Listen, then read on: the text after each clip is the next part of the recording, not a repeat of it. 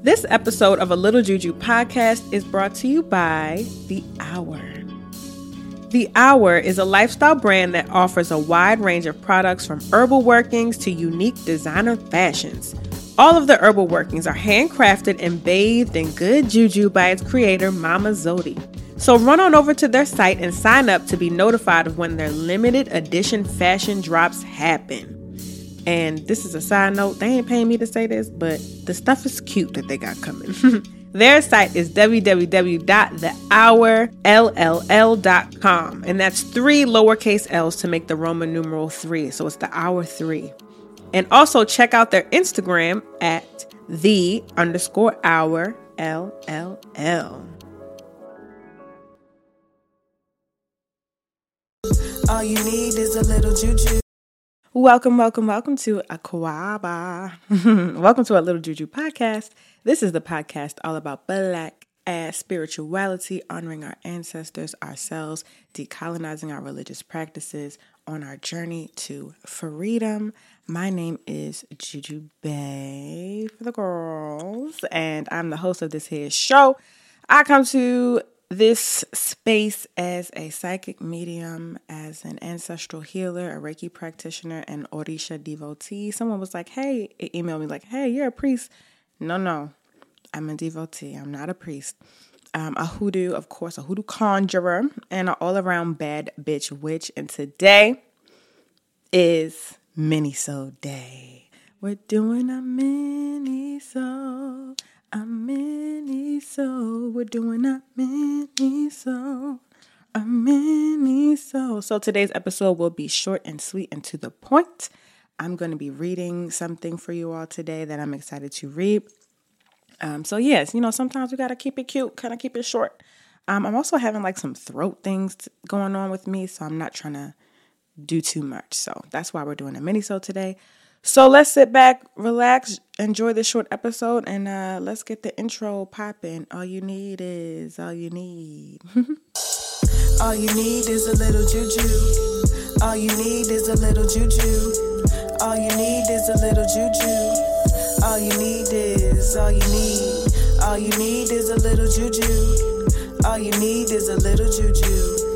All you need is a little juju, a little juju, a little juju. A little juju is the way.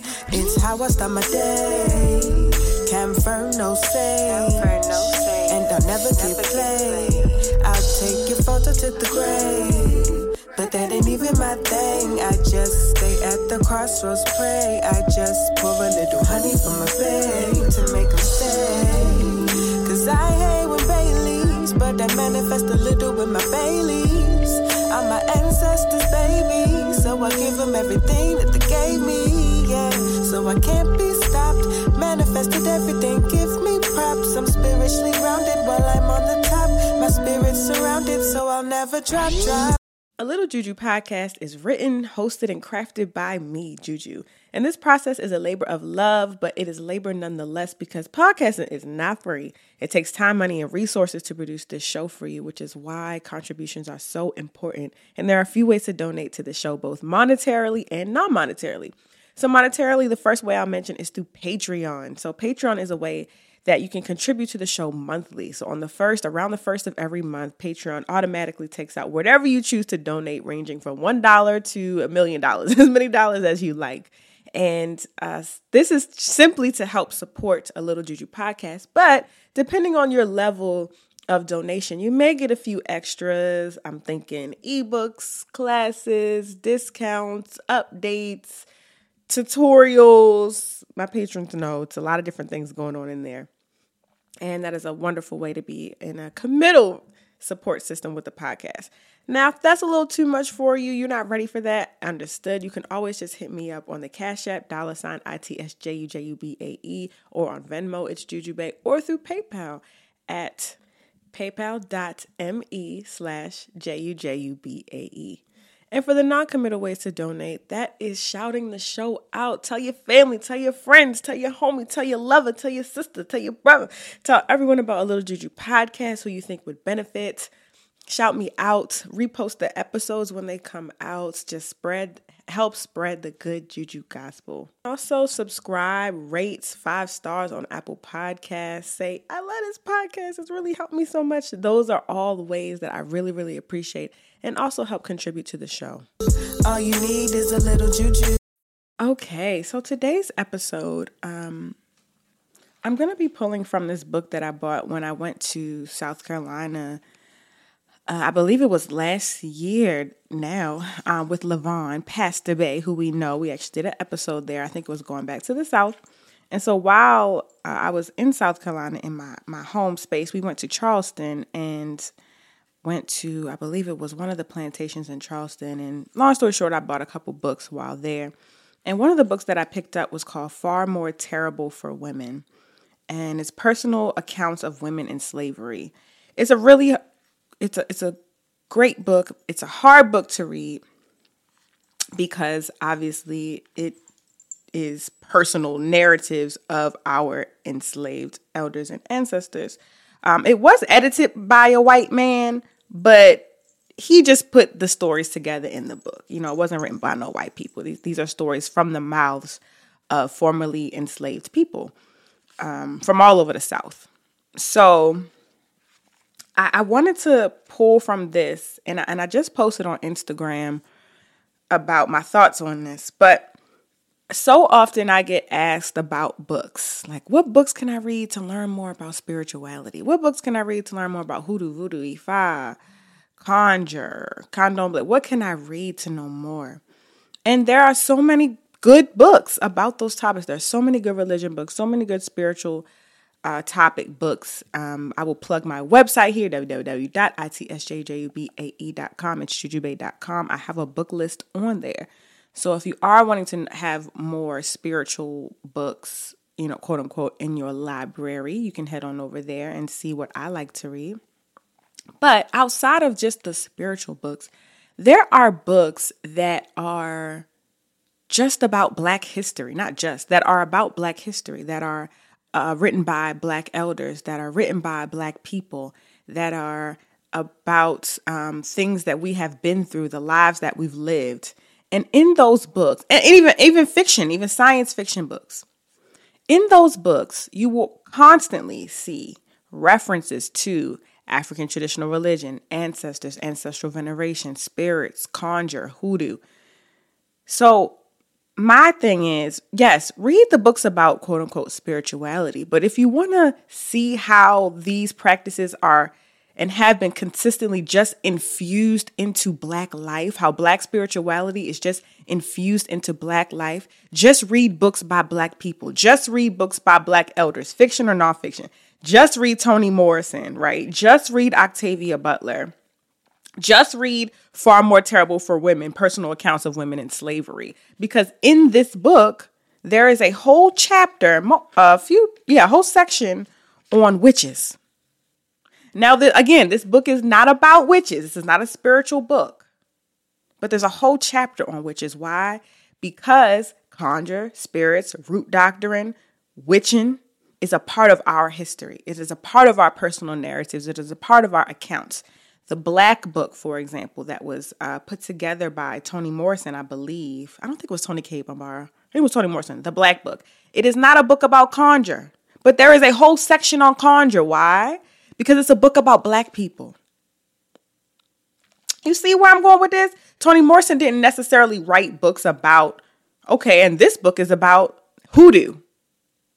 But you see conjure and hoodoo through all her books. You see it in Beloved. You see it in Sula, just references. So if you want to pick up on that and, and, and really learn more about what our ancestors and elders and black people in general culturally thought and interacted with spirituality, just read books by niggas. okay?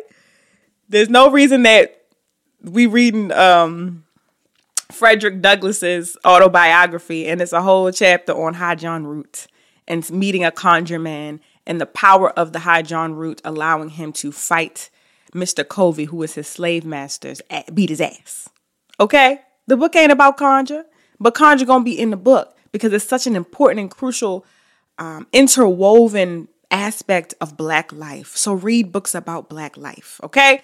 I'm off my soapbox. So back to Far More Terrible for Women. I want to go to one of the stories about um, witches, witches and doctors. Um, and again, this book is edited by someone, Patrick Minges, Far More Terrible for Women. And I want to read the story of our ancestor, Ma Stevens. So, Ma Stevens was born in 1833. This account was taken from her when she was 103 years old. The interviewer is unknown. Her slave master is unknown. The place um, where she was enslaved is unknown, but the source comes from um, the first supplemental series, Georgia Narrative. So maybe we can assume she was in Georgia, but that's not confirmed uh, in this story, as far as I, I know. So I want to read the story of Ma Stevens. I had some difficulty finding the root doctor's house. It was located in a Negro community, and in this particular section, the dirt streets, continuing for perhaps only two blocks and ending abruptly in a blind alley or at the rear of a small grocery store or a house, formed an irregular, jagged pattern. The streets were bordered with row after row of weather beaten one story houses, each one so like its neighbors that it was almost impossible to distinguish one from the other. Here and there, where a blind flapped loosely in the wind or a window pane was missing, one had a vacant, staring expression. The search was further complicated by the fact that numbers had long been erased from most of the houses.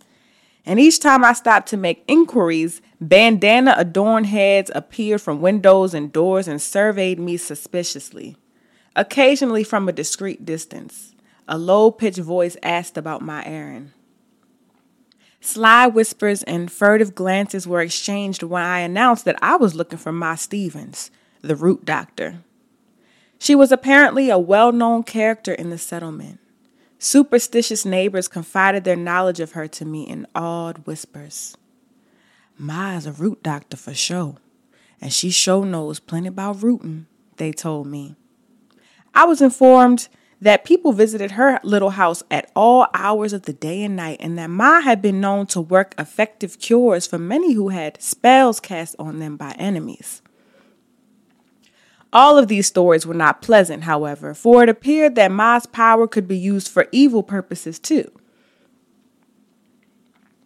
One woman knew of an unfortunate man who had somehow aroused the ire of the root doctor and, in consequence, had had conjure worked on him and had suffered a long, lingering illness. Day after day, the victim grew weaker and weaker until he finally died. Even those people who claim not to believe in Ma's ability as a root worker were careful not to speak too strongly against her. I just keep out of her way. And when I does see her, I carefully I be careful to be very polite to her, was the common way they expressed their feelings in the matter. I rode back and forth over the rough dirt street, stopping every so often for additional directions. At length, the proprietor of a small corner shop told me that Ma's house was on a short street which started at a point in the back of the store. The house was small, unpainted structure set far back on the barren, grassless plot. Ma's huddled figure could be seen on the front porch. As I approached, she greeted me pleasantly and invited me inside. Studying the stooped little figure, I recalled the stories of witchcraft which the neighbors had told me and the association the old woman was rumored to have with spirits and magic charms and other sinister things. Her dark, thin face was crisscrossed with myriads of wrinkles. Eyes which were narrowed to mere slits gleamed occasionally with surprising brilliance. One side of her grizzled hair hung in a tangled mass, while the other side was neatly braided. Her short, stocky figure was garbed in a fitted red velveteen coat, beneath which showed the hem of a faded black dress and that of a green apron. The house consisted of the one room which we now entered. There was so much crowded into the small space that it took a while before the blurred, masked objects could be seen as separate items. With difficulty, I made my way to the rocking chair which Ma indicated and looked around me. A square wooden table in the center of the room held a large assortment of miscellaneous articles. I studied these curiously, noticing in particular four glass jars which held what seemed to be literally hundreds of small orange and purple papers. Grouped about the room were a large number of chairs, most of them so close together that they bumped into one another. Larger pieces of furniture were rusty, were a rusty iron stove, a couch draped with a faded red coverlet, and an old fashioned marble top dressing table, which was almost hidden by its burdens of bottles, pitchers, glasses, handless cups, and jars filled with crepe paper flowers. The walls were covered with a confusion of pictures from all four sides the image of Bishop Grace, a charismatic African American religious leader of the early 20th century, looked down, elaborately attired in a flowing robe and a towering headdress. There were also two or three religious pictures, a collection of postcards, newspaper clippings, and several large framed photographs, which Ma told me were of her various relations. From one wall was suspended a wooden hat rack, and here reposed a number of men's hats. All of these were in badly battered condition and ranged in style from a boy's cap to a tall evening hat, which still bore unmistakable traces of grandeur. Ma told me that she was a 103 years old. She's talked of the days of her youth when she had worked as a laundress. For years, she had served in this capacity in a series of small country hotels. However, as she grew older, the work proved too laborious for her failing strength, and she had been forced to depend on her children for support. During the past few years, her husband and the children, one after another, had died. The husband died of old age, and the son and daughter had contracted what seemed like heavy colds, but had subsequent, subsequently developed into serious illnesses. Now Ma was all alone in the world. I know just when the end was to come for each of them, she said. Something tell me each time. It is the way with me. I will know just when it's time for me to die. Just a short time back, I was so sick I couldn't raise my head. All the folks would come in and look at me and shake their heads. All you need is a little juju. I hear him whisper, She is so sick. She never give up. I laugh to myself. I know they was wrong and I wasn't ready to die. I don't let on I hear them.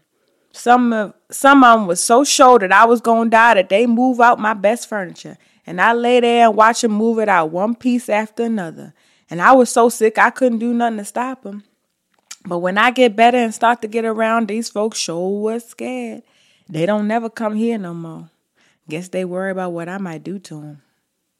Ma paused momentarily, and glancing again about the crowded little room, I wondered just where the stolen articles of furniture had been placed and whether or not the guilty person's worries were concerned with the black magic that Ma might direct against them.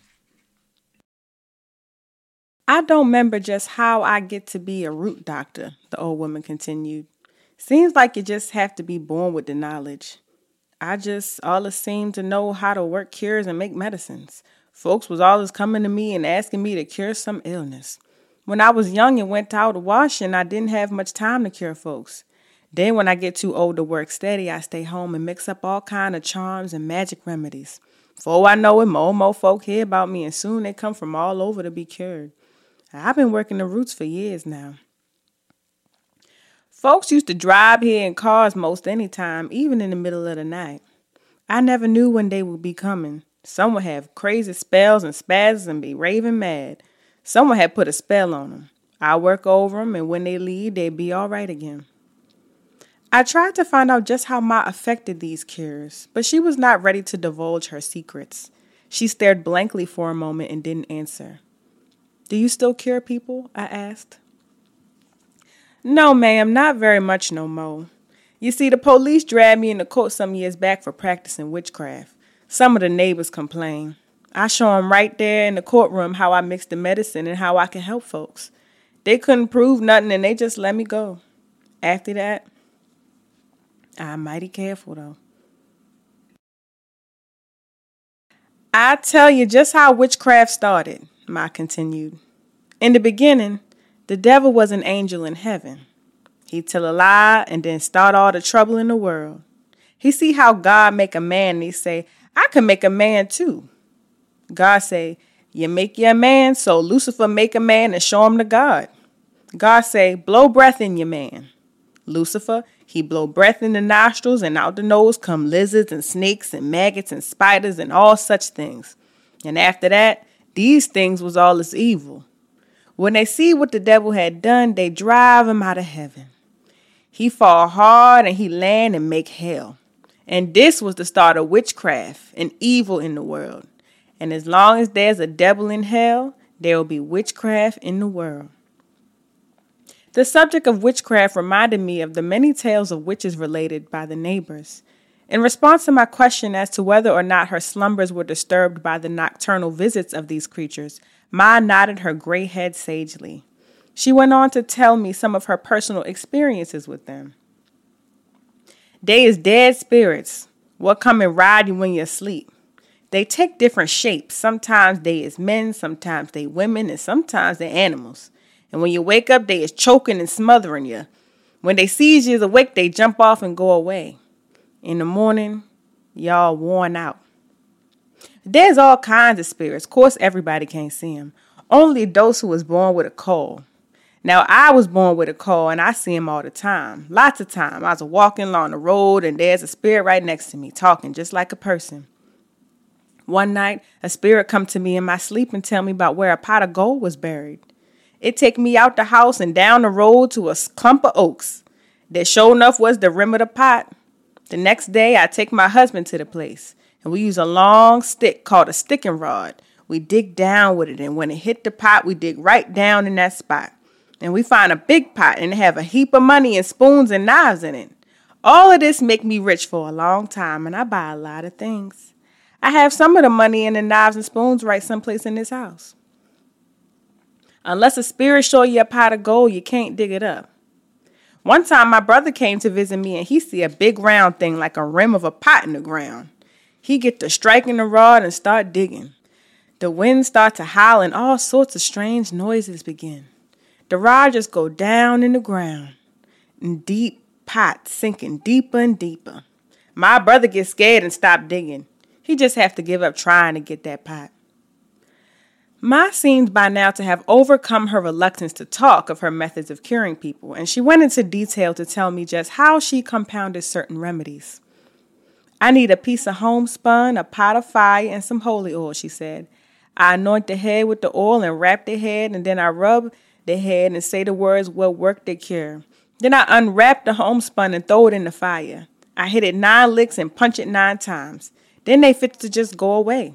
Dragon's blood and incense is good too, to use in cures. Conjures, Ma told me, were made of ground up snakes and lizards. If the enemy desired to put a spell on or to cripple the victim, he put this powder in his shoes, hat, or other article of apparel.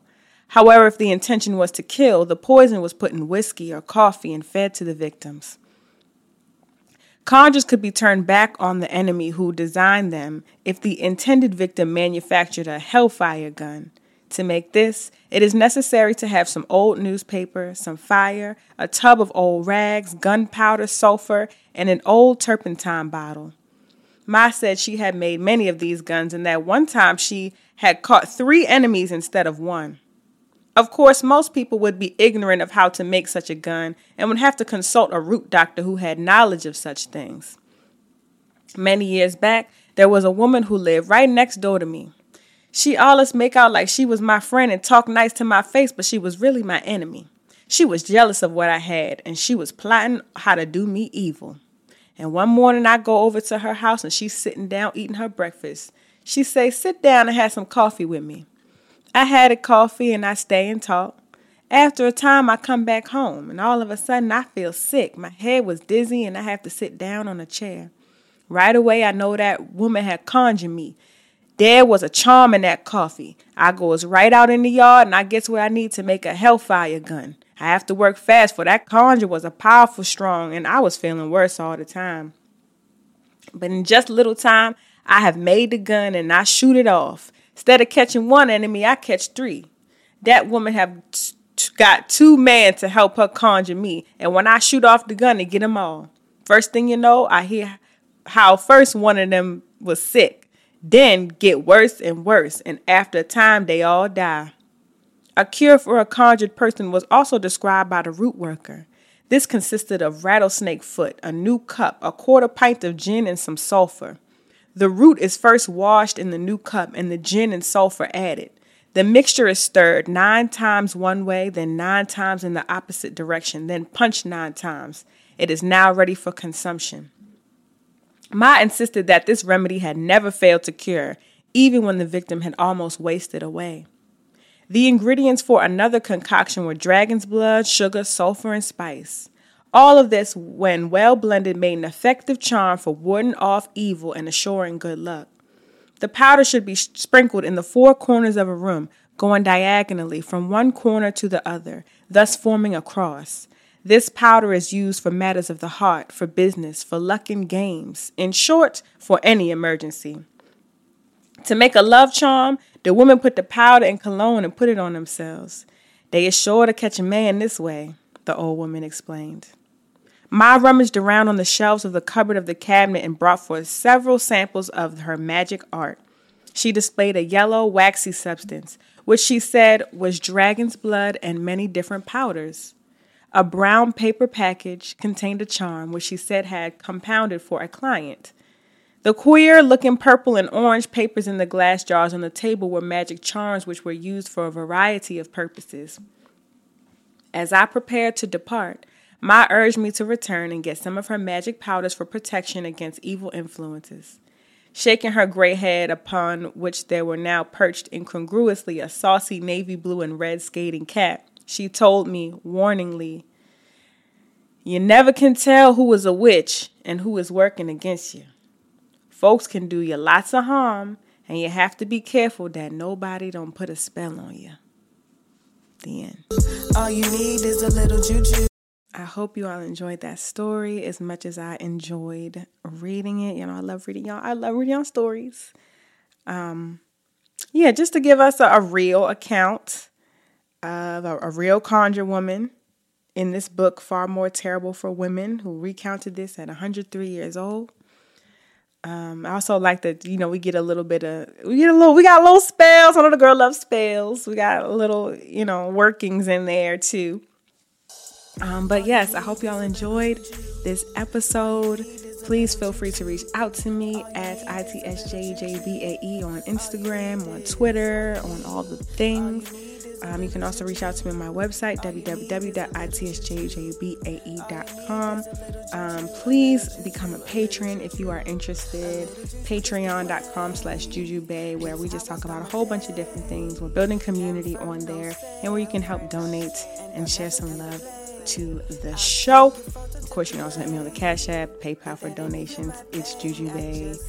Um, or uh, thejujubae at gmail.com on PayPal. And that is pretty much it. So I hope you all enjoyed this episode. I appreciate you. I love you. And remember, all you need is a little juju. Let nobody put no spells on y'all. Later. Manifested everything, give me props. I'm spiritually grounded while I'm on the top. My spirit's surrounded, so I'll never drop, drop.